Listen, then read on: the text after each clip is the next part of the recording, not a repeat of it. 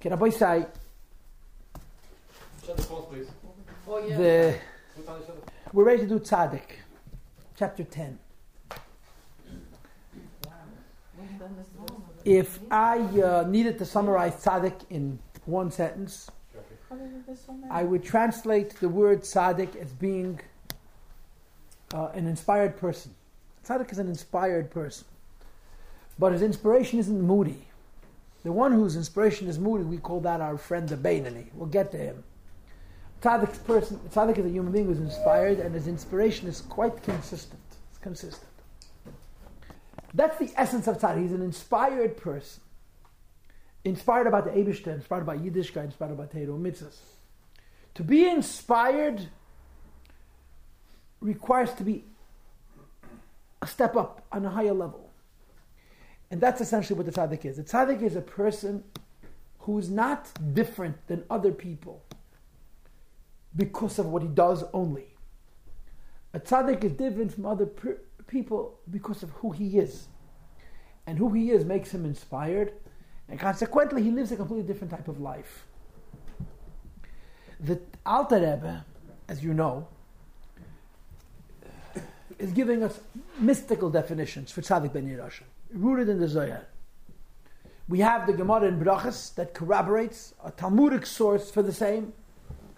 But for the most part, it's a mystical definition found at Aim Hemde Pashas Mishpatim, with which the Tanya began.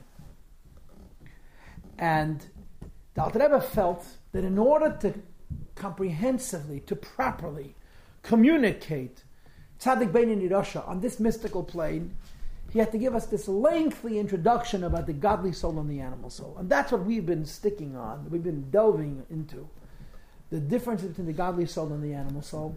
And the last time we met, which was two weeks ago, we discussed the war, the battle, the struggle between the godly soul and the animal soul. We defined each as having a stronghold, a strong house. The, the animal soul's center is the heart, the godly soul's center is the mind, and each one is out for unconditional surrender. Nobody's willing to settle. There's no ceasefires in this war. There are no peace treaties in this war. There are no peacekeeping troops in this war. This is a fight till victory. And um, the godly soul and the animal soul meet on the battlefield of life or of person using entirely different weapons, wishing to achieve the same end. The godly soul uses primarily the mind, the animal soul uses primarily the heart, and so forth. So the Alter Rebbe spent, whatever it is, eight prakim, however you want to cut it up, identifying, translating for us what the animal soul and what the godly soul are, as a foundation, as the basis to be able to describe the different personalities of the Tanya. The Tzaddik, which is chapter 10, the Rasha, which is chapter 11, and then, of course, the key player in the Tanya, the personality on which the Tanya, around which the Tanya revolves, Bainani begins in chapter 12. So this week we're going to do Tzaddik. And it's with this background, with the information that we've collected over the last many classes, where we've focused on what the animal soul is and what the godly soul is, that we're prepared to uh, explore tzaddik. You know, the animal soul is not necessarily bad. The animal soul is just an animal. And animals live for right now and for right here and for what gives pleasure. The animal soul is, follows its instincts, its nature, its, its basic uh, desires and needs. They don't have to be evil. They don't have to be bad. They're just simply animalistic. And the godly soul is very idealistic. It's not just the godly soul is intelligent, but that the godly soul is interested in what's beyond. And that's what the war is about. The war is about two souls occupying the same person, the same city, as the Midrash Chazal call it, the Gemara calls it, with entirely different drives. The tzaddik is an inspired human being. And the simple reason why the tzaddik is an inspired human being is because one side has won and the other side has lost. The animal soul has been defeated. Again, a tzaddik, a righteous person in the model of mysticism in Kabbalah, is not defined by how he or she behaves, but rather by who or she is. A tzaddik is a person whose godly soul has won and whose animal soul has lost. The war is over. And because the godly soul has won and the animal soul is lost, there isn't the struggle, there isn't the seesaw, there isn't the perpetual engaging between God and between godly soul and animal soul, which define ordinary human beings, Beinanim and Rishayim. And because the tzaddik has won the war between the godly soul and the animal soul, at least in part, he's inspired. Inspired means he turns up the heat, there's nothing to cool it off. There's no counter force, there's no opposite. The godly soul, the, the tzaddik's godly soul is on. There is no opposing animal soul. The animal soul has been quieted sufficiently not to have a voice, at least on certain levels. And as a consequence, there's no reason for the tzaddik not to remain inspired because there's no obstacle to that inspiration. And as you know, the analogy we always use in describing the tzaddik versus the Beinani, we use the illustration of the rich man versus the poor man. And the tzaddik's the rich man.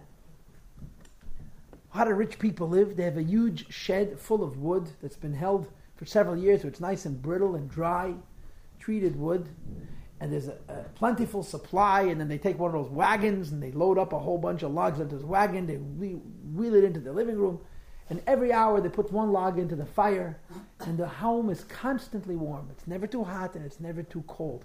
There's a constant temperature. He doesn't suffer the problems of the poor person who's worried about running out of fuel, who has to shove all of his wood into the fire in the morning to create intense heat in the hope of staying sufficiently warm as this as the as the day wears on. The tzaddik just keeps the temperature on. The tzaddik is an inspired person, and the inspiration is constant. And because the inspiration is constant, there's no highs and there's no lows. There's just a constant inspiration uh, in his relationship with Hashem. He's a warm, he's an inspired Jew. He's full of feelings for the Eibershter. Naturally, when a person is full of feelings for the Eibershter, alternative feelings simply don't have any issue. They're not an issue. It's not a struggle. Tzaddik has a different kind of an existence because he's a very, very inspired person. Now, the fancy Hebrew, the fancy language it would be used to, empl- be, to employ to describe an inspired person, the Tanya doesn't use words like inspiration. They use more classic terms, would be love. The tzaddik's in love with God. But the nature of the tzaddik's love for God is that it doesn't wane. You know, we also can fall in love with God, but we can very quickly fall out of love for God when we discover that we love other things also, or when we stop focusing on the Eibishter. Tzaddikim, because their animal soul, at least in part, has been quieted, their love for God doesn't weaken, doesn't wane. There's no reason for it to. So tzaddikim's love for God is like the rich man's oven; it's constantly warm. The Alter Rebbe, in wishing to, uh, so to speak, give us a sense of what it means that a tzaddik is an inspired person, and that a tzaddik's love for God, is constant, introduces a counterpart, an opposite, and that is a hatred for evil. Mayas Tzaddikim love God and they hate evil. Now you have to understand what the meaning of the word hating evil is. Everybody hates murder. Everybody, most people hate the idea of people taking what isn't theirs. The Tzaddik's hatred for evil essentially means he has a hatred for anything which distracts from his love for God.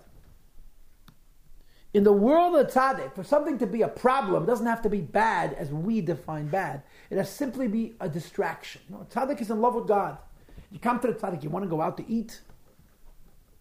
So something like the tzaddik is saying, no, I'd love to go out to eat, but I'm not going to allow myself the indulgence the tzaddik is going to say, I have no interest in going out to eat and I don't have any time. Please leave me alone. He's so locked in, he's so preoccupied with his inspiration and the life that, that it comes from that inspiration and his relationship with the Eibishter, things that are not involved in his relationship to Hashem simply have no appeal to him. They have no meaning to him.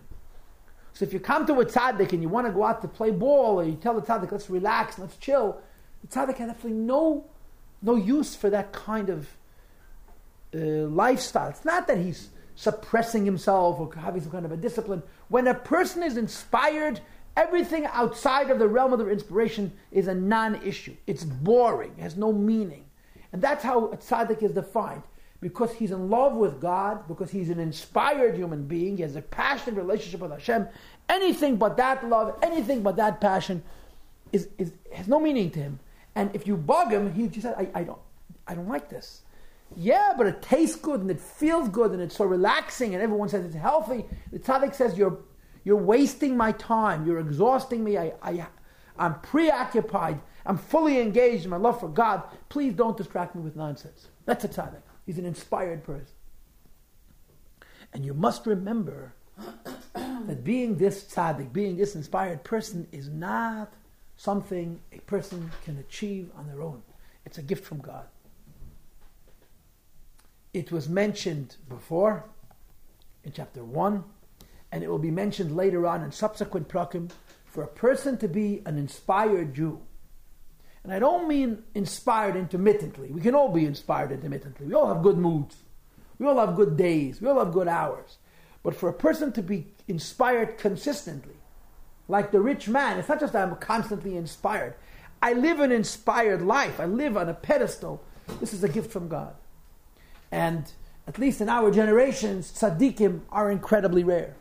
You know, in historic times, once upon a time, perhaps there were more tzaddikim. But what defines tzaddikim is not just that they're more religious, they're more learned. Usually it goes together.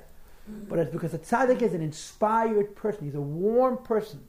He's in love with God, and his love for God is natural and constant and unfluctuating and not moody because he has, to some degree, succeeded in killing or quieting the alternative voice, the opposite passion, and therefore he's locked in in his love for the Abish. Tzaddik is an inspired person. So being a tzaddik is a gift. And God gives you the gift if He wants to. If God doesn't want to give you the gift, He won't. And there's nothing you can do about it. Becoming a tzaddik is not an option in the model of the Tanya. Serving God is. But being an inspired person, being the kind of person whose love of God is so real and so natural that other things not only are not issues, but they hate, they have a problem with them, is a gift from God. And not everybody could earn it. Now, when I was a teenager, I heard something from one of my mashpim, one of my tutors, that I have over the years learned to doubt. But I'm still going to tell it to you because I think it's interesting. Even if it's not true literally, it's true. I, I could see it in philosophical terms. And that is, the Alter had a very, very dear friend. The author of the Tanya had a very, very dear friend. One of the closest people to him, in fact, Rabbi Levi Yitzhak of Berditchev, right? And we mention his name just because we need uh, a lawyer. You, know, you mention his name and it's good. He was the advocate of all Jews. Rabbi Levi Yitzchak, so the story that I heard, and again, as I'm telling you, I, I remember from whom I heard it, and I, I, sort of I have a hard time believing it. But I heard that the Halakha Badichevet had a problem with the book of Tanya. He loved the Alter Rebbe, he loved the Tanya, and yet he had a problem with the Sefer Tanya Kaddish. And his problem was because in the Tanya, the Alter Rebbe says that becoming a tzaddik is not a personal choice. It's a gift from God. And the Berditchever said, every Jew is already a tzaddik. You know, the Berditchever was over the top with his love for Jews. How could you say a Jew can't become a tzaddik? But it's one of the messages of the Tanya, this mystical set of definitions of tzaddik ben and where tzaddik is defined as an inspired human being. And please appreciate, visualize this. I don't just mean that we have moments of great passion for Hashem, a life of passion for Hashem, where this passion for Hashem is, is what, you, what you sleep with, what you get up with. And it's, it's the nature of the tzaddik is to be in love with God, and not something the tzaddik has to do, it's who he is. It's an incredibly different kind of life than the life the best of us live, because we struggle. We, we have moments of love for God, and we have moments of love for pizza and sushi. And moments where we're just not in love with anything in particular. A tzaddik's an inspired person. The Halakha Berditchever, this is what I heard, had a problem with the fact that the Alter Rebbe proposes that not everybody could become a tzaddik. Why is the problem? What's the problem? The Berditchever's problem? Because yeah. how could you limit the Jew's possibility? You have to, you have to see it through the Berditchever's prism. He had this, this infectious and completely super rational love for every Jew. He saw every Jew as so precious and so holy. Now, you have to add to it also the alternative Hasidic models. You have to appreciate the difference between Chabad Hasidus and other Hasidus, um, perhaps, to also help explain it. And I, have been quite honest with you. I heard it from a, a, person who I respected very much, was a very important person in my life. And yet, as I've learned, I, I doubt it. I, I, have a hard time believing it because I know the nature of the relationship with Alter Rebbe and Nebeditchev. I can't imagine Nebeditchev criticizing Alter Rebbe on anything. They were incredibly close. And the Nebeditchev's respect for the Alter Rebbe was very extraordinary. But the idea of a chassid saying, of a chassidic Rebbe saying, don't limit a Jew, he can, the sky's the limit. And Alter Rebbe says, no, no, you know, the, the sky's the limit, everyone's got a different sky. Is it possible that it's like Hillel Shammai kind of an argument? It's okay. Yeah, of course. Um, it, it's it's, it's not halachic. It's mystical. It's not halachic. It's mystical, and um, I I would use uh, words like extreme versus balanced to explain the disagreement. In, in, a normal life, it's true that not everybody can become a tzaddik. Mm. In a hyper, in an extreme life, who says? You know, and the Alter Rebbe is giving us a, a, a, a, a derech, a way of life, which is above all else realistic. Not easy, but realistic, normal, constant, consistent. Anyway, yes? Why does it say that tzaddik could fall? If a tzaddik, you're saying, always inspired. You know what I'm saying? Okay, give me a, and also, another Rabbi half Akiva an hour. started out as nothing and he became whatever. Who? Rabbi Akiva. Rabbi Akiva didn't have an ordinary soul. I, I, I don't know how to break it to but you. If he was a tzaddik, he was a tzaddik. Right. How did he start out? Because he had no education. Okay.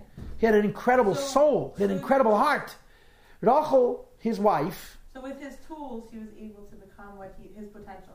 So technically, somebody could become a tzaddik if they don't know their potential, but it's a gift. if They don't know yet. exactly. Oh, there's no question about that. So- There's no doubt about that.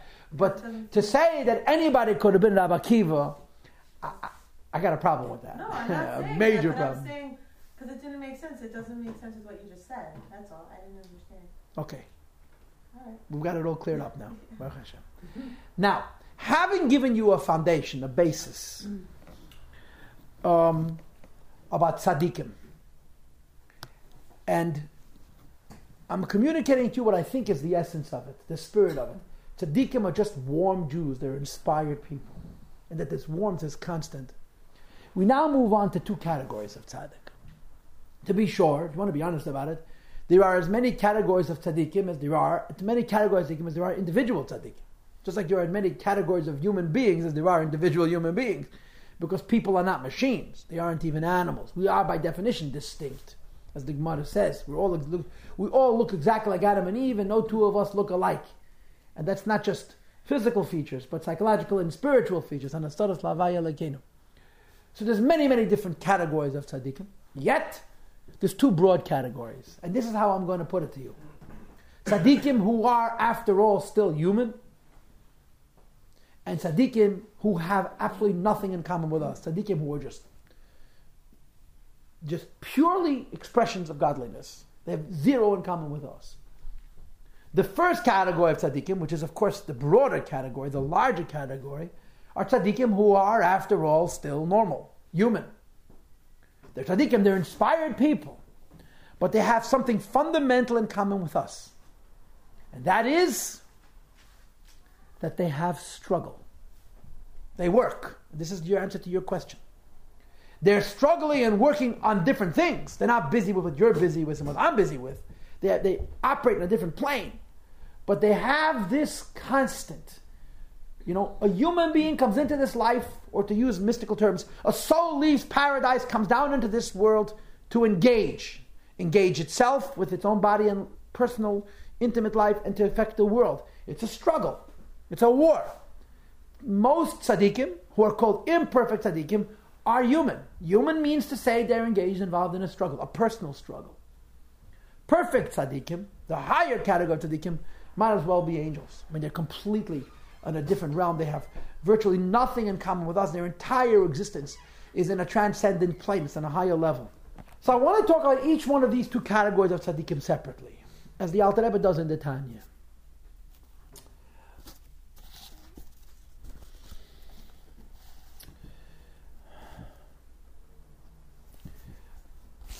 Let's talk about us for a moment. We struggle. Why do we struggle? We struggle because we're torn. We're torn. Right? The easy struggles are the, the rips, the divisions that exist in our lives that are from outside of us. You know, people need our time, people need our attention, you know, people need our energy. That's difficult enough. The deeper struggles is because we're split within ourselves. We're torn inside of ourselves. We're, there's a tension, you know. There's parts of us that are going here, and there's parts of us that are going there, and there's parts of us that are going someplace else, and we're divided. There's parts of us that are so sensitive and so spiritual and so fine. There's parts of us that are so animalistic and uh, hedonistic or even cruel. And we're, we're torn. And the struggle is to, uh, is to be a person. Not to be a series of neurological responses. Then we're called a Meshuggah, and they put us in the, someone told me it's no longer called the G building, now it's called the R building. be that as it may, you're locked up. so that's what life is. Life is our struggle. And our struggle is the division, is the chasms, is the split within ourselves. In the Tanya, when the Alter Rebbe talks to me and to you, to the common person, what we'll call the Beinani slash Baal Tshuva, Alter Rebbe says, you got to struggle? That's normal. If you wouldn't struggle, you wouldn't be alive. Don't concern yourself with how you feel emotionally. The fact that in the morning you're in one mood, in the afternoon you're in a different mood. The fact that in a shul you're in one state of mind, and in the street you're in a different state of mind. At work you're in a third state of mind, and at home you're at a fourth state of mind. Your success or failure should be measured not by your moods, not by your emotional struggles, but by your behavior, by your ability to control your actions. If you didn't struggle, you wouldn't be alive. And the struggles tear you in a thousand different directions. They're pulling you in a whole bunch of different places. And they're emotional struggles, they're, they're psychological struggles, they're human struggles. Alter Rebbe says, well, that's life. You have to just measure yourself by how you behave. If your actions have consistency, forgive yourself your emotional inconsistencies. If you behaviorally follow one path, if you behaviorally have discipline, and you don't allow the different emotions to translate into being multiple personalities on a practical behavioral level, you're a success. We call that a Beinani. Now, let's talk about tzaddik, which is the topic of this week. We'll get back to the Beinani in a few weeks hence. Let's talk about tzaddik. Tzaddik is, a, tzaddik is an inspired person. So, if the tzaddik is an inspired person, exactly what kind of struggles do tzaddiks have? And the answer made by Rabbi Sai, the answer to this question is because believe it or not, tzaddiks have yetzer haras. They have evil inclinations. They have animal souls. Now, remember, I gave you two categories of tzaddik, right? The first category of tzaddik, which we're going to call still human. He's pretty much like us. He also struggles. We're talking about this category now. The perfect tzaddik who has no struggles, who has virtually nothing in common with us, we'll get to later. But let's talk about the first category of tzaddik. The first category of tzaddik they're very, very, very inspired. Okay? But they're not without static. They're not without resistance. They're not without conflict. But the static and the resistance and the conflict in tzaddikim has nothing to do with their actions. In other words, they're inspired people. They're, they're, they're emotionally engaged Jews. They're, they're emotionally tuned in Jews. Therefore, being a Jew practically is really not that big a problem for them. No? To do mitzvahs, to study Torah, to go to shul, to get out of bed. Their practical lives are smooth, are easy, are struggleless because of their emotional inspiration, because they're inspired people. But inspiration can be inexact. In other words, inexact. The inspiration of the tzaddik can be inexact. And here's the way you need to understand it. A human being is layered. Okay, and not layered like you know, like uh, I suppose I would say um, um, vertically. They're layered this way: inner layers and outer layers, shallower layers and deeper layers. The outermost layer of the human being is what the person does and says and thinks. The inner layers are who the person is. Of those layers, the most peripheral is the emotional person. The second layer, a deeper layer, would be the intellectual person. A deeper layer still would be the impulsive person, the instinctive person, the will of the person. And a deeper layer still would be the essence of the person. The, the in other words, uh, the the um, in Kabbalah it's called the pleasure, the, the, the, source of how a person reacts to things uh, on the very deepest level of themselves. You have different layers. Now, when a person is a tzaddik, that means that they're inspired. Inspired means that their emotional level, their emotional level, which is the most peripheral of the inner layers, is singular. It's tuned into God, and the animal soul's emotions are not bothering it. If you had emotions towards Hashem and no emotions towards pizza or sushi or vacations or other stuff, you'd be a tzaddik.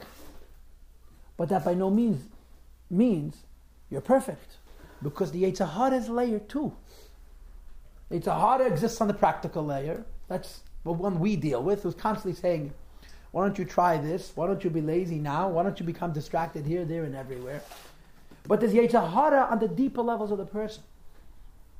So a, a tzaddik who we, in the Tanya is called an imperfect tzaddik, a tzaddik who still possesses evil. But what we're calling a tzaddik who's still an ordinary human being because he has struggle, has a Yetzer Hara on the deeper levels of the subconscious. His animal soul is not in any way affecting the inspiration that affects his practical life. He does what he has to do and doesn't do what he mustn't do with little effort because the inspiration that affects what he does is untouched by his Yetzer Hara. He's killed his Yetzer Hara on the outermost layers. But on the deeper layers, there continues to be stuff that's no good. And these tzaddikim that are human beings have struggles. And these are the people you read about in the holy books who fasted incessantly, who would punish their bodies, who would impose upon themselves incredibly intense and extreme workloads, regimens of work, where they would brutalize themselves and beat themselves up because they understood that this is their realm, this is their world. You and I struggle to stay afloat. Practically, should do what we're supposed to, not do what we're not supposed to, and we should be behaviorally consistent. These tzaddikim tune into the Yetzer Hara that affects not what they do or how they feel, but who they are, the deeper levels of their emotions, their intellect. They're pretty smart guys, and if I may say so, uh, you see, when the conscious levels have been dealt with, the subconscious level comes closer to the consciousness. And a tzaddik needs a rebbe more than an ordinary person needs a teacher, a counselor, a guide, someone to help him through life. One of my, I'll get to in a second. One of my greatest quotes I've ever heard was somebody once said to a tzaddik, Rebbe, how do you read other people's minds? He said, when my own mind is clear, I have space for other people's thoughts. It's an incredibly wise insight. And in terms of a person himself, when you've cleared out the schmutz, the, the, the cloud that defines our existence, you immediately become tuned in to deeper and finer levels of yourself. And this is the realm of the tzaddik who's still human. He's struggling. He's fighting with himself because there's an incredible expectation of him. In other words, you're told, we are told, ordinary people with Yetzer are told, Measure yourself by what you do. I don't care how you feel.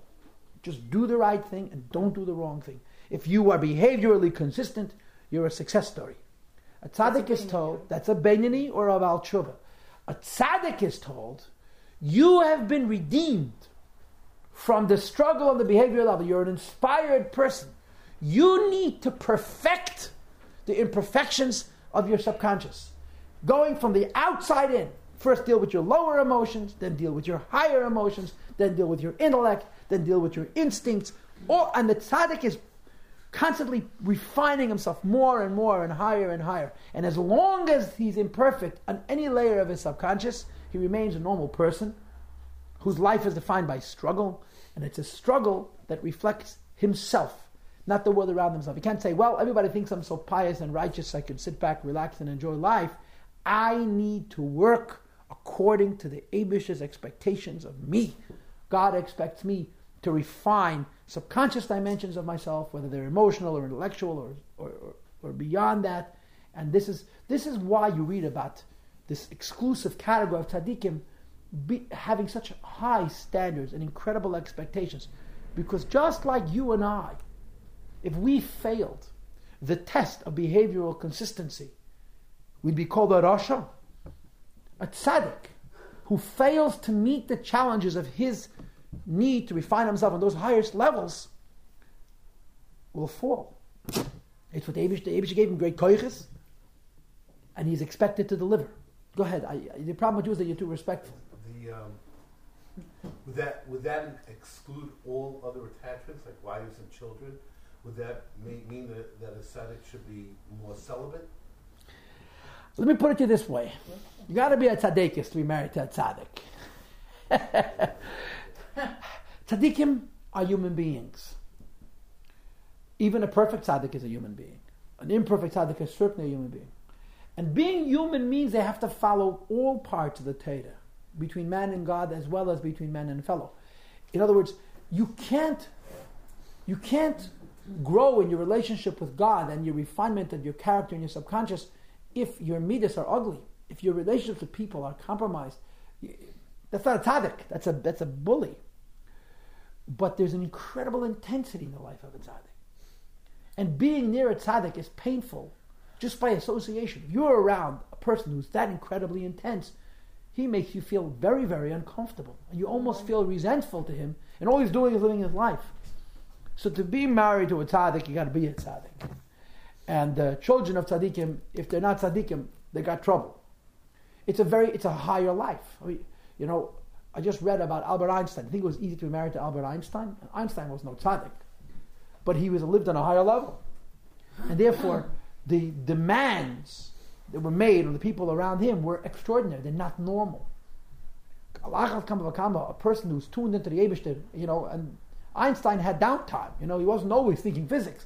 A tzaddik is constantly tuned into the Eibishter. There's no downtime. To be around such a person requires you to be incredibly capable of, of living on that level of intensity.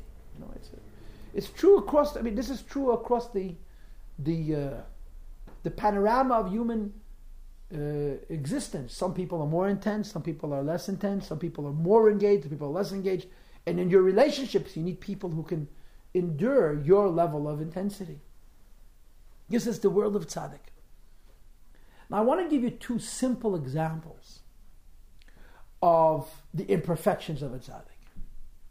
But before I do, permit me to do what I do best, which is, Hillel, repeat myself.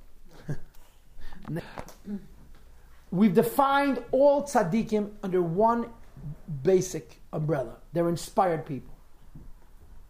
Inspired people mean they're constantly tuned in, they're on fire, they're warm. So Yiddishkeit on a behavioral level is not their deal per se. But in as much as tzaddikim are quote normal people, they have yetzer haras, they have animal souls that don't affect their behavioral dimension at all, but that affect their inner dimensions, their humanness on the deeper and higher levels of themselves. And they're engaged in the war relative to themselves. In other words, they work harder than you and I will ever work. They're squeezing themselves and pushing themselves and exacting of themselves to a degree that would drive us insane in about 15 minutes. Because this is their avoida. This is what the Abishter expects of them. Just as you and I are fighting to stay afloat behaviorally, they have to grow. Tzaddikim can't stay in one place. We can stay in one place.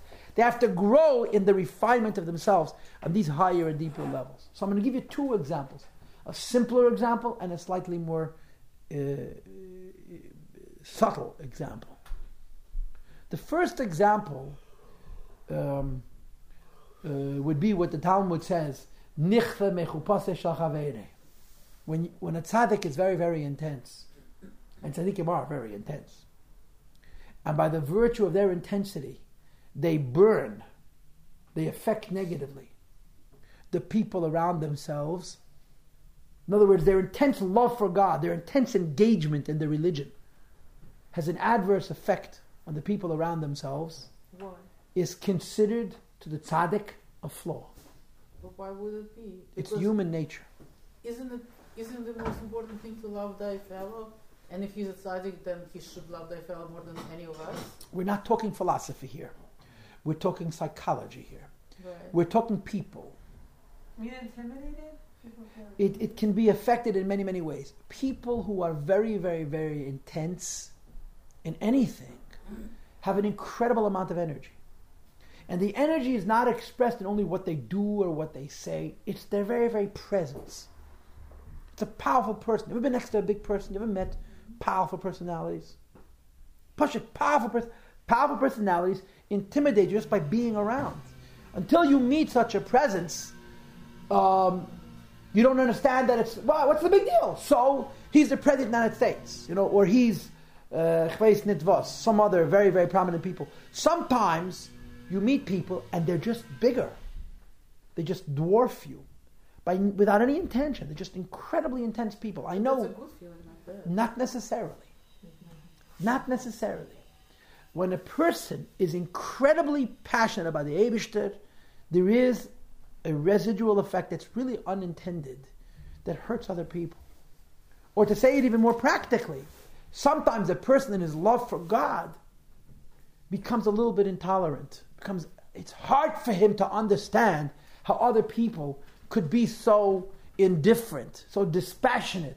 So I could take it or leave it about the Abishter, what we call kanos, zealotry. Right? The, the- you know who's the, the model of kanos in the history of the Jewish nation? There's even a better example than Pinchas. Eliyahu Hanavi, Elijah the prophet. Mm-hmm. But the Zohar says Pinchas Eliyahu. The Chazal tells Pinchas Eliyahu, and according to some opinions, he was first Eliyahu and then he was Pinchas. Eliyahu was an incredibly inspired Jew, and he's held accountable. He's held responsible for speaking lashon hara against the worst generation of Jews in our history. And that's why he's showing up at every bris. Because he dared say, as bris chayin said. They have forsaken your covenant. So the Eliyahu was running from bris to bris to do tshuva for what?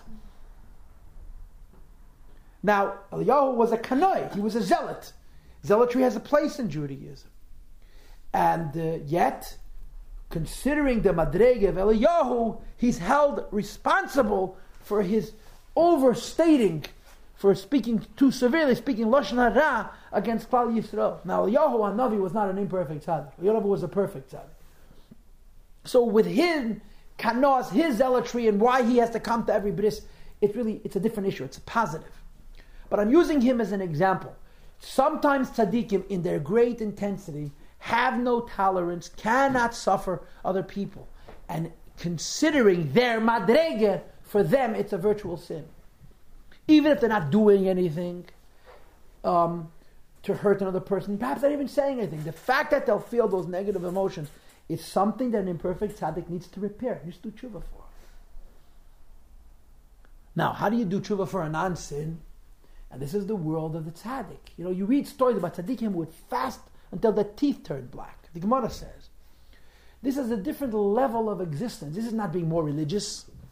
This is not being more careful about what they do with mitzvahs. This is a level of being tuned in that's to do entirely with the spirit. Has to do with who they are, not what they do. And an, a normal person who's a tzaddik, which means say an inspired person who still has a struggle, this is his issue. This is one of his issues. To refine himself so much that in spite of the fact that he's so inspired and so passionate when it comes to the next person, there's only love, there's only positiveness. And if you'll think about it, you realize that this is it's almost as impossible as you and I never sinning. It's an incredibly great challenge. Let's go up to a higher notch. I'll give you even a higher level of the same. There's a concept in Hasidus called murgash. Murgash means to serve God in a demonstratively passionate way.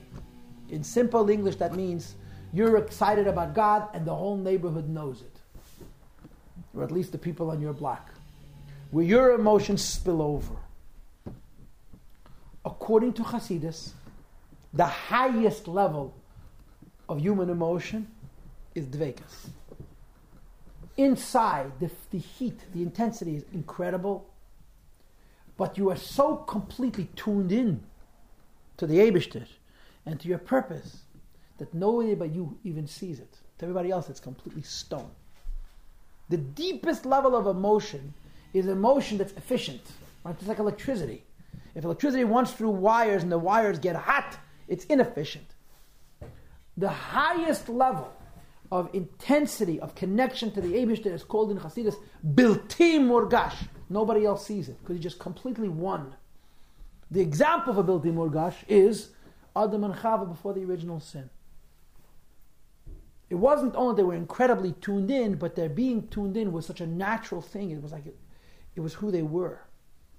The one of the ill effects of Adam and Chava's sin is um, is that they introduced to the world of tzaddikim murgish, that even when you're passionate about the Abish, the passion is demonstrative. And the emotion that's displayed by the tzaddik is uh, an inefficiency. It's a lack of, of, of, of, completely concentrated energy and passion in, in one's relationship with the Abishter. In Kabbalah, it's brought that there's a connection between Adam and Noach, Noah. And Noah's drunkenness is seen, uh, not Adam, Chava, is seen as the continuation of that failure. Noach's drinking wine was no ordinary event. It was a deep mystical trip, deep mystical effort. And Noach's failure was because of this. To, to, drink wine and to use it in the service of Hashem perfectly has to be bilti murgash, in a dispassionate way. And since Adam was incapable, Noach was incapable of that, it translated into something negative, became drunkenness. And I want to explain to you what it means. I'll explain to you what it means. First, I'll start with a story. That somebody once asked the third Lubavitcher Rebbe, the Tzemach Tzedek, what Moshe Rabbeinu was doing, what Moses did when the sea was splitting. When the sea split. So he answered, he was cold fire. He stood like a statue, demonstrated nothing on the outside, inside the intensity was incredible. Because when a perfect person is a perfect tzaddik, there is zero friction in the ahava. In other words, it's a state of dvekus, a state of unity to Hashem, which is so perfect and so exact that it doesn't show anything on the outside.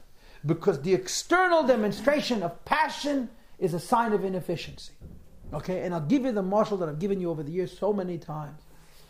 In the Beis Hamikdash, there was an altar that burnt meat and wood. Wood, meat and wood is filled with water, with high percentages of moisture. The consequence of which is, of course, the fire has to be hot enough, not just to consume the carbon, but to dry out the moisture within the wood and especially within the fresh meat. But the process is very, very, very dynamic. When you burn fresh meat, it's a very, very noisy fire. It whistles and it cracks and it pops and it whizzes and the you know you, you, there's drafts. You know the the the meat can actually be thrown out of the fire because there's conflict. The heat and the moisture are in conflict. Eventually, if the fire is hot enough, it will dry out the meat and the wood, and as they dry, the fire becomes hotter and quieter. And when you reach a point where it's completely dried out and all you have is fuel, you don't have that many flames even. It becomes so concentrated, the heat is entirely on the inside. It's not even demonstrative with visible flames, it becomes a, an intense concentration of heat within the embers, within the coals. This is the mushal.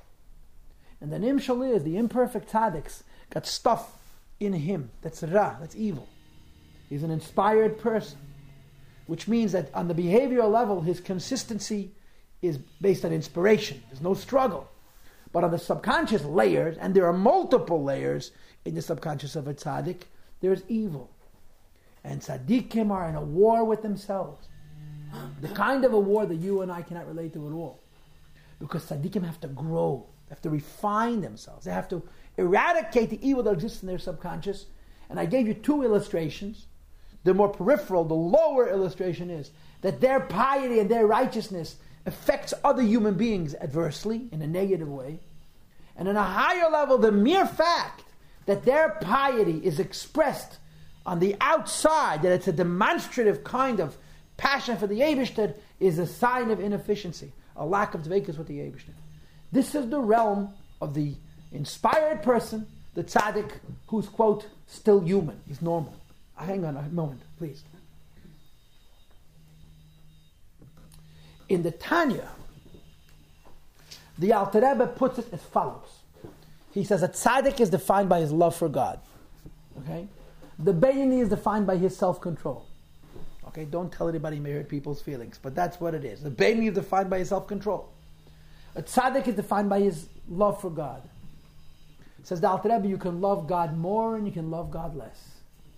The degrees of one of the tzaddik's love for God are inversely proportional to the minute ra, the minute evil that exists on some layer of the subconscious. The higher the tzaddik, the more intense the love, the smaller the portion of evil. But even if the evil is tiny and exists in the deepest recesses of the subconscious, that's an imperfect tzaddik. And he's expected to clean it up, to struggle and fight to go to the next level. And his love is imperfect. And the Alter Rebbe says sometimes a tzaddik, as someone here indicated before, is having a hard time figuring himself out. Says the Alter Rebbe, there's an inverse measure. If a person wants to know what level of tzaddik they are on, it is sometimes helpful to examine the degree to which they hate evil. Because ahava and sinna are shnei kavim shkula. This is an argument that Rebbe presents in the Tanya as a matter of fact. The love for God and the hatred for the alternative are equal and opposite. And if you love God absolutely, you have an absolute hatred for evil.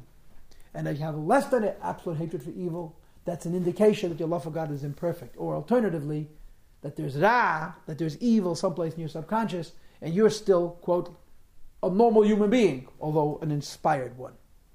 And I want to share something with you which is counterintuitive but logical and true. A person who hates evil absolutely has a cold hatred. It's a dispassionate hatred. He doesn't even feel it. To him, evil doesn't exist. If you hate evil and your hatred is emotional, that emotion is really rooted in a relationship with the evil. When you're passionate about evil because it's an emotion, one of the most profound psychological statements in all of the Zohar is chesed azel im kula There is no emotion without love. There's a higher statement, and it's so profound. If you have any kind of feelings towards something, you have a relationship with it. Because things to which you have zero relationship, you have zero feelings for. So if you hate something and your hatred is passion, because there's, a, there's a, actually a connection. So the irony is the perfect tzaddik loves God absolutely, hates evil absolutely, and the hatred is cold. There's a great story with the Rebbe. Or Rav Nachum Rebbe tells it in the stories. It's a story heard from his previous, from his predecessor, from the previous Rebbe, and it's in the Rebbe's notes, which have been published since Gimel Tammuz, that the previous Rebbe told him a story that the great Rebbe of Nachum Chernobyl, the holy Rebbe of Nachum Chernobyl, was a perfect tzaddik. He was heavy, he was very, very fat, but not from too many tishon. He was fat from Amen Yehei Shmei Rabba. They state he was fat from Amen Yehei Shmei Rabba. He was physically heavy from saying Amen Yehei Shmei Rabba. That's quite a bit of kavana. It's very interesting. Reb Nachum Chernobyl was sitting at a table and he was drinking a glass of tea and he asked for milk. And the milk was sitting on the table. He didn't see it. So he asked for milk. He said, Rebbe, the milk is on the table. He says, Where is it? Then somebody comes running in and says, The milk is today. It was cholavakum. Hmm. So Rav Nachum Chernobyl teicht, cholav shachalav yakum yisrael le'ehu. What makes milk treif? What makes cholavakum cholavakum? If it was milked and a Jew did not watch the milking, right? So the expression in the Gemara is cholav shachalav yakum, milk milk by a non-Jew. Ve'en yisrael the Jew didn't see the milking. So Rav Nachum Chernobyl translated milk, milk by a guy, a Jew can't see it. He physically did not see it. That is a level of disconnection from evil that is so absolute that if it's evil, it doesn't exist in your world. It, it simply didn't exist. Nachum Chernobyl Ra was not. It wasn't emotional. He wasn't, oh, he just tape on the table. It wasn't there. An imperfect tzaddik would have gotten nervous. Nachum Chernobyl, he was above the whole situation. So we have discussed to some degree the first category of tzaddik. I, I, I believe now that I'm going to get to. You. He's an inspired person, so he doesn't have a behavioral struggle, but he's human, which means he lives for self perfection. He has to grow himself. And there's an expectation of the imperfect tzaddik to grow. That's why these people, you read the stories about, they were brutalizing themselves, torturing themselves, because they understood that it is their purpose to eradicate a little bit more of the subconscious evil that exists in their lives and understand that just as tzaddik in general is a gift, perfect tzaddik is also a gift. To completely eradicate evil and to ascend from being a tzaddik who's a normal person to a tzaddik who's a virtual angel only happens because God allows it. You can't achieve it by yourself. You can go towards it, but you cannot achieve it. Go ahead. Oh, I just wanted to know if a normal person also has to work on their subconscious, or if that's totally beyond. The answer to that question is the Alter Rebbe in the Tanya mm-hmm. says, from time to time you should try it, but that's not how you define your life. So if can a normal person, if they work on the external like behavior and everything, will that lead to the other parts changing, or that's not? I'm going to answer the question directly. It depends. Because in a person working on the behavioral dimension, there's two levels. The lower level is not to do things that are wrong and do things that are right.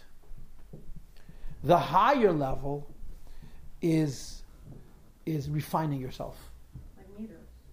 Not giving in to temptations, even if the temptations are kosher, for example. If a person follows the Torah precisely, doesn't push themselves beyond their limits, so dealing with behavioral discipline is not going to affect the subconscious. But when you push yourself beyond those limits, when you do lifnim mishurat adin, beyond the letter of the law, it does have an effect on the subconscious to a very limited degree. But when does a person work on their character traits? Where does that fall in? Meters, you know? I'm answering you. We work not on our midos, but on the actions that come from those midos. What does it mean to work on your character traits? To change how you feel or to change what you do about it? Answer honestly. Meters are like how you treat people. That's behavioral. But midos don't mean behaviors. Midos mean emotions. It's a, you have to. We always work on our actions. The idea that I'm not only not acting angry, but I'm not feeling angry, is a different level. Question. Uh, the difference between imperfect tzaddik and perfect tzaddik is it like Rashbi after 12 years in the cave and 13 years? No, no, Rashbi was a tzaddik gomer. Because he was burning everything that It's he true. saw. It's true, and that that's a different. That has to be understood. But tzaddik Shimon was a bnei aliyah. He was he was a So highest what was the difference in him between 12 years and 13 years? The deg- in tzaddik gomer itself, his ability to appreciate the space of the world around himself. Now, I, I want to say one other thing. When I talk, what, what, what is the structure of the class? We're talking about tzaddik. We're defining tzaddik as an inspired person, and I'm. We've dealt so far with the tzaddik who's still normal. Why is he normal? Because he has a struggle. He has different struggles than we do. I want to say that to you in different words. We all came into this world. God put us here. And our number one responsibility is to ourselves. The first responsibility we have is to work on ourselves. We can help other people. It may be part of the mandate to help other people. But the first responsibility of a Jew is to bring himself closer to Hashem, to distance himself more from evil, to grow. The imperfect tzaddik is in that category. He's a human being who exists on this planet, whose first responsibility is himself, and he's not allowed to neglect himself. Now let's get to the perfect tzaddik. Perfect tzaddiks are, besides the fact that they have bodies, are might as well be angels. They're, they're, they're completely clear. Not only are they inspired, they have no evil whatsoever. Zero. In other words, they've successfully eradicated evil from all the layers of the subconscious, and they are pure to their very, very, very core. The consequence of this purity is that the issues I mentioned before about their intensity purging or, or, or um, uh, singeing, burning others, or their passion being emotional, demonstrative on the outside, which is a symbol of a lack of harmony, a lack of efficiency within themselves, is a non-issue. Perfect tzaddik are in a state of dvekas. And I would propose to you that if you walked into a shtibel and you were fortunate enough to see a tzaddik who's perfect standing side by side, or tzaddik which was imperfect, you'd be far more impressed with the imperfect tzaddik than you would with the perfect tzaddik. Because in the imperfect tzaddik, you'd see intense passion, which are a symptom of his inner struggle. The perfect tzaddik's at peace. Peace looks like us, you understand? We're not trying. he doesn't have to try, otherwise, it's exactly the same thing. But in fact, this is the person who's instead of dveikus with the Abishter. You know, you want to have personalities to read about who were perfect tzaddikim, whose lives were odd. As a consequence, read about the great Rebbe Stroll of Ruzhin. He's a perfect model. Because he, he, looked like just a regular guy, and he was just a Yekoidesh. He was a fire Dvekas in the Avish. Read about his life, and there's a lot written about him. People like this, this is an unusual kind of a human being. Because they're completely clear. It doesn't mean they were born that way. They achieved it. They worked. They fought. They fasted. They tortured themselves. They grew. And it's a gift from God. If going from Beinani to imperfect tzaddik is a gift from God, imperfect tzaddik to perfect tzaddik is certainly a gift from God. Because we and the per- imperfect tzaddik are pretty much the same thing. We're people struggling with ourselves. We're struggling with ourselves that we shouldn't sleep late. The imperfect tzaddik is struggling with himself. He shouldn't sleep five more seconds. But it's still a struggle with a person in relationship with himself. A perfect tzaddik is, a, is his whole identity is that he's dveikus, one with the Eibishter, and his entire existence is that service. There's no nothing to him other than a service to Hashem. It's a perfect tzaddik.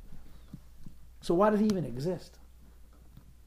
Why does he even? What purpose does a perfect tzaddik serve? If you have no struggle, you have no you have no purpose. God created us. We live in the physical world, and we struggle. Beinanim had the same struggle for as long as they live because they never transcend it. They're constantly fighting the same battles. Control yourself, control yourself, control yourself. How many times are you going to tell yourself to control yourself? I still got to say it because I have no control. Yeah. Tzaddikim are growing, but they're also in a state of struggle. Perfect tzaddik has no struggle. So why does he exist? And I suppose the most succinct way for me to say it, they exist because of their effect, their influence on the world around themselves. They, in fact, would not exist for their own sake. They exist for what's going on around them, for people and for the world. And the Alter Rebbe makes two points in, so to speak, justifying the existence of perfect tzaddikim.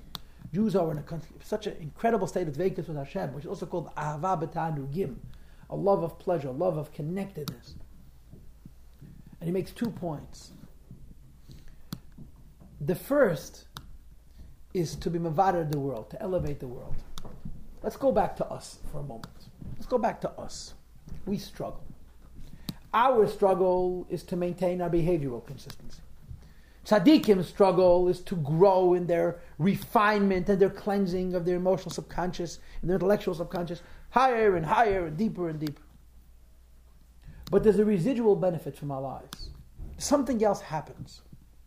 When we come into this life and live it and struggle and succeed, it isn't only that we've improved ourselves, we've inevitably and invariably improved the world around ourselves because we partake of it. And it's, it's impossible to struggle without eating food, without wearing clothing, without having a job, without engaging with people and with things and with places. And in addition to the successes that we have within our person, we elevate sparks, as Kabbalah calls it. We touch the world around ourselves. This is called birur. We're creating clarity not just within ourselves, but clarity within our environment, our immediate environment, our extended environment, and our peripheral environment. Getting back now to the perfect tzaddik, he doesn't have a struggle within himself, but he does have a struggle with his environment. Perfect tzaddikim don't have any fight within themselves, but their struggle with going on around themselves. They also elevate sparks, and they're doing a much better job than we'll ever do. But they're involved in elevating the world. So though they, in as much as themselves are concerned, there is no struggle, in relationship with the world around themselves, there is a struggle. And remember, perfect tzaddikim struggle is relative to perfect tzaddikim's perfection. So it's an incredibly intense effort, an incredibly deep and involved avoida, but it's about elevating the world around themselves, raising up the world around themselves. In in in, um, in, in, in Hasidus and in Kabbalah, you read. I'm sorry about the difference between ordinary people and perfect tzaddikim. Ordinary people means me and you and the imperfect tzaddiks. We're all considered ordinary people. Then when we eat food, there's a war. Why? Food is klipa. Food's not holy. There's a struggle. The Zohar says, bread is eaten with a sword. With what? With a sword. It doesn't say with a knife. What does that mean? Bread is eaten with a sword. Anytime you touch anything physical, there's a struggle between Yosef and perfect tzaddikim's food is like karbonis. It's holy. That's why in other Hasidus, they would grab the leftover food of tzaddikim, believing that we're eating shirei carbon, leftovers from holy food. Because perfect tzaddikim's food is not tzaddik eichel nafshe. There's nothing unholy within the tzaddik, and therefore what the tzaddik eats, he raises up automatically. And people want to eat his leftovers because it's like accessing the holy food, godliness. But tzaddikim elevate the world. They don't have to elevate themselves because they're already elevated, they elevate the world. Perfect tzedek. Perfect tzaddikim. To use, uh, that's the first point. It's a perfect tzaddikim called Bnei Aliyah, sons of Aliyah. Aliyah doesn't mean to live in the attic, although it means that too. Bnei Aliyah means people who raise up. But there's another issue. And the second issue is called Liyachta Kutchabrichu Ushchinte Betachtoinim. And I'll put it to you in these words. We exist to improve ourselves, to grow. Whether we're growing, you know, laterally or we're growing uh, vertically, upwards. Beinanim grow on the same plane. Tzaddikim grow from plane to plane. Perfect tzaddikim are not about growth. Perfect tzaddikim are bringing Hashem into the world. Their lives are actually inverse images of ours. We live to go away from this world and get close to the Eibishter. Perfect tzaddikim exist to bring God into the world, which is called liyachadak kutshabrichu to bring a unity between kutshabrichu and to bring godliness down into this world. Tzaddikim exist to import God. The, the, the classic example of this is Avraham Avinu. Avraham Avinu was a perfect tzaddik. He loved God helplessly, and his mission in this world was love. That means to bring the love of God to the world. In the Shema, we say Shema Yisrael Hashem Elokeinu Hashem Echad. Right? You've heard my joke about hero already, so it's old and stale. Right? Listen, Jew. Pay attention, Jew. God is one. V'yohavta. What is v'yohavta? Thou shalt love. You are commanded to love. That's the first translation. On a higher level, v'yohavta. Thou willeth, will love. You will. It's a promise. It's not a commandment, but it's a command. You, if you think about God, you'll love God. And then there's a third translation of Yafta. Make others love God. And that's the perfect tzaddik's role. He's in a state of dveikus. He, he's so in love with God, you can't tell him to love God. He's one with God. He's a dveikus. So v'hafta to him shem shamayim to spread the love around, to give other people the love that he has to the Mabish. So a perfect tzaddik's struggles are all outside of himself. First of all, b'nei aliyah to raise up the world, and second of all, to give God to the world.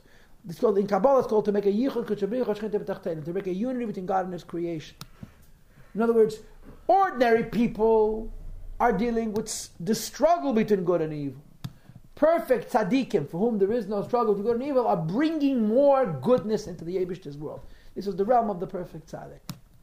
And of course, there's many, many levels of tzaddik.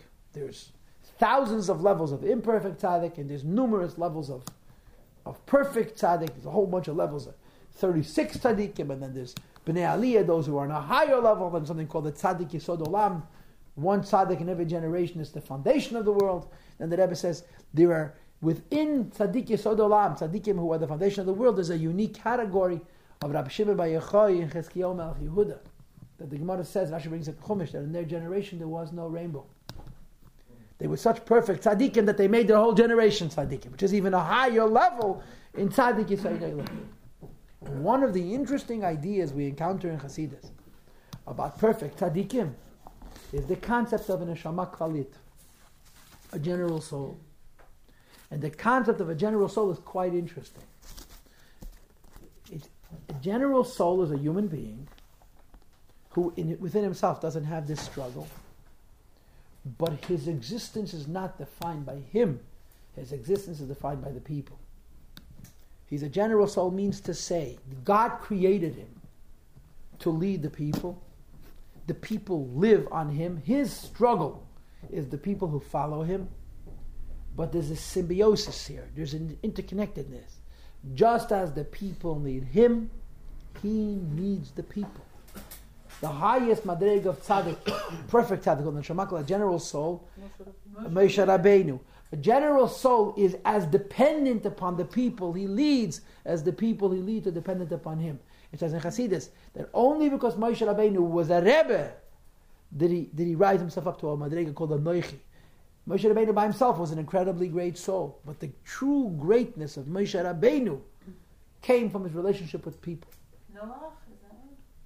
That's one of Noach's deficiencies and one of the Mauritian's deficiencies. Mm. The first general soul that was functional as such was Moshe Rabbeinu. So what's? Noach was a Jew, a, a human being who saved only himself and his family. He's not tzaddik? He was a tzaddik, but he wasn't an Neshama Klolis. He didn't have the influence on his generation. Okay, so we've discussed tonight tzaddik. And if you forgot everything I said, remember one bottom line. Tzaddikim are inspired people. And we ain't tzaddikim. But oh, we are. We're wonderful. We're incredible. We are so incredible. It's Imperfect. amazing. And there's something very perfect about being imperfect. I'll tell you a nice little story, and I'll finish with this. The Gemara says, the Talmud says, it's mentioned on the very first page of the Tanya. If everybody on the planet tells you you're a tzaddik, don't believe it.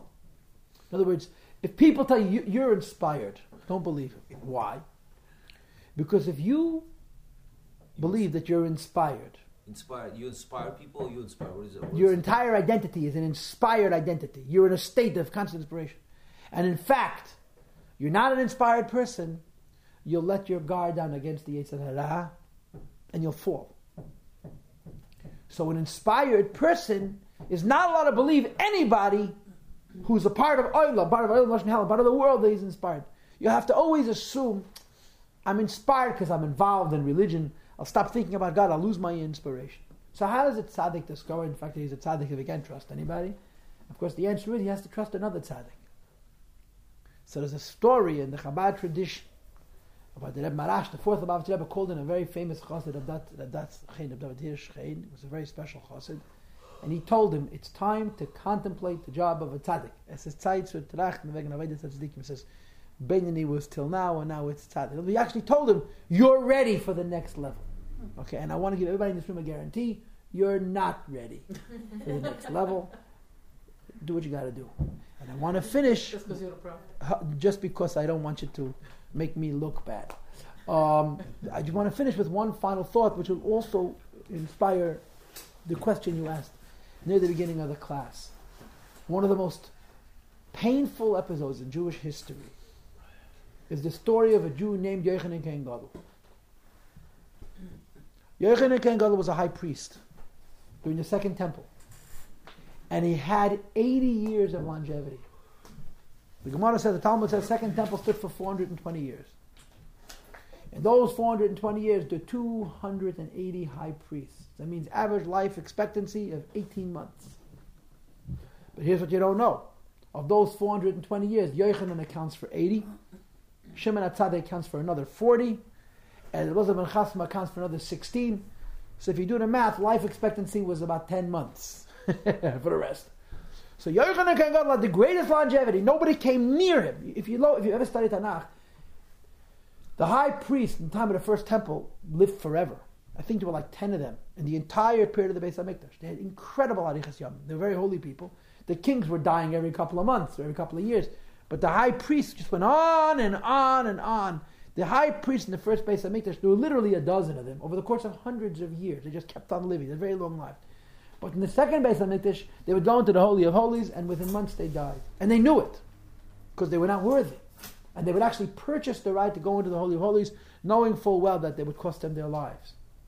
Yochanan Kohen Gadol was a high priest for 80 years. So he was a holy man. He was perhaps a perfect tzaddik, and then he became a tzduki. He became a sedusi, which means, for all intents and purposes, he became a complete heretic. You threw away the whole religion. So the question is asked: How could this be? Such an incredibly holy person, and it, you know, and the proof is in the pudding. You know, you don't need anybody to tell you he was a perfect tzaddik. You're talking about an era where high priests died annually after going into the holy of holies. He survived 80 seasons. How do you fall So there's Alt Hasidic word which is quite wise. And it's based on a Talmudic phrase. The Galashna Gemara is, a Talmudic phrase is, Kohen Gadol the high priest served 80 years and he became a Sadusi. But the word that's used is Tzeduki. Tzeduki could also mean from the word Tzaddik. So it's read in Yiddish, Yochanan Kohen Gadol Shimish Meinim Shana und er ist geworden bei sich gerecht. He became self-righteous. He noticed that he was a tzaddik. He became aware, hey, I'm righteous. And that's the beginning of the end. That's the beginning of the slippery slope. So this week we talk about tzaddik. And the Hashem, next week we'll talk about Rasha. We'll try to make it interesting and uplifting. Why